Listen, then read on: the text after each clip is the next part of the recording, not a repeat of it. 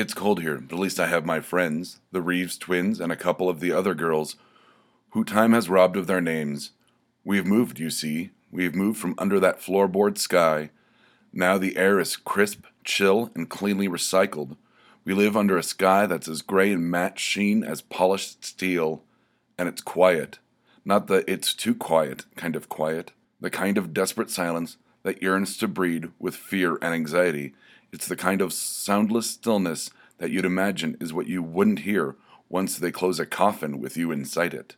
But we're not in coffins, obviously. I mean, you don't just exhume corpses, bodies, and plant them in coffins right away. And you wouldn't just plant those coffins right in the ground anyway. First, they let us see the light. I'll tell you, you don't know how much you miss the sun until it's taken away from you, taken away by a vicious, callous man named Jim Ellis. But I'm getting ahead of myself. Sorry. They let you see the light. I already said that. But then they shove you in the back of a van, a dark van, and they take you to a dark building, put you in a bright room, and cut you open.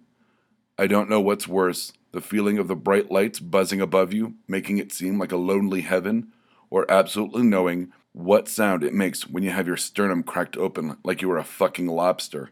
A dead, helpless lobster. So, anyway, and then they put you next to your friends, all with matching Y scars in that steel skied world. I don't blame them. Not that I'm sure who they are. I just assume they are just doing their jobs. I blame Jim Ellis. Jim Ellis knocked us out, installed that morphine pump into that artery in our legs, and cut and bled us, calling us pretty birds. But we, my friends and I, made sure the birds took good care of him. Oh, yes, we did. The birds at some point made us one of theirs and came to us in our dreams. I say dream, but you'd have to sleep to dream, and the dead don't sleep. So maybe dreams are the wrong word but they came to us anyway, on wings dark as night and eyes glittering like diamonds against black velvet they came. They said they would punish the man that had hurt the pretty birds. In the end, we would find true justice with Jim's eyeball at the end of Sheriff Black's bullet behind the Black Falls courthouse. In the end, we found ourselves in a box with a plain pine lid, another floorboard world.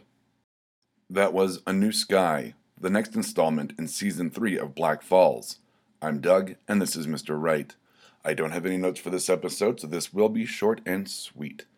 I've returned to Black Falls for season 3. I talked last time we did season 2 that there seemed to be a theme about voyeurism and being watched and being surveilled. The theme for season 3 I found, once again, totally by accident when I was making my notes, was initially about places, but also I found the theme running through them all was closure.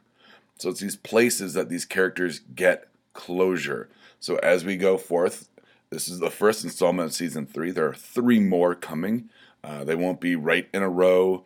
They'll be scattered throughout the Mr. Wright RSS. And if you like Black Falls, go back and listen. The whole first two seasons are up on our iTunes and RSS as well as these episodes with kind of the creepy sound effects and its original theme, will be uh, popping on the Black Falls RSS and iTunes a week after this episode airs. So I hope you enjoy Black Falls.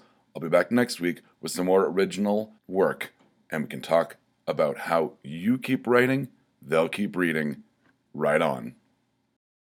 If you like this, check out some of our other shows like D20 Proof, Knapsack Comedy, and Mr. Wright. You can find us at www.bacnpodcast.com and by searching for BACN on iTunes and Stitcher.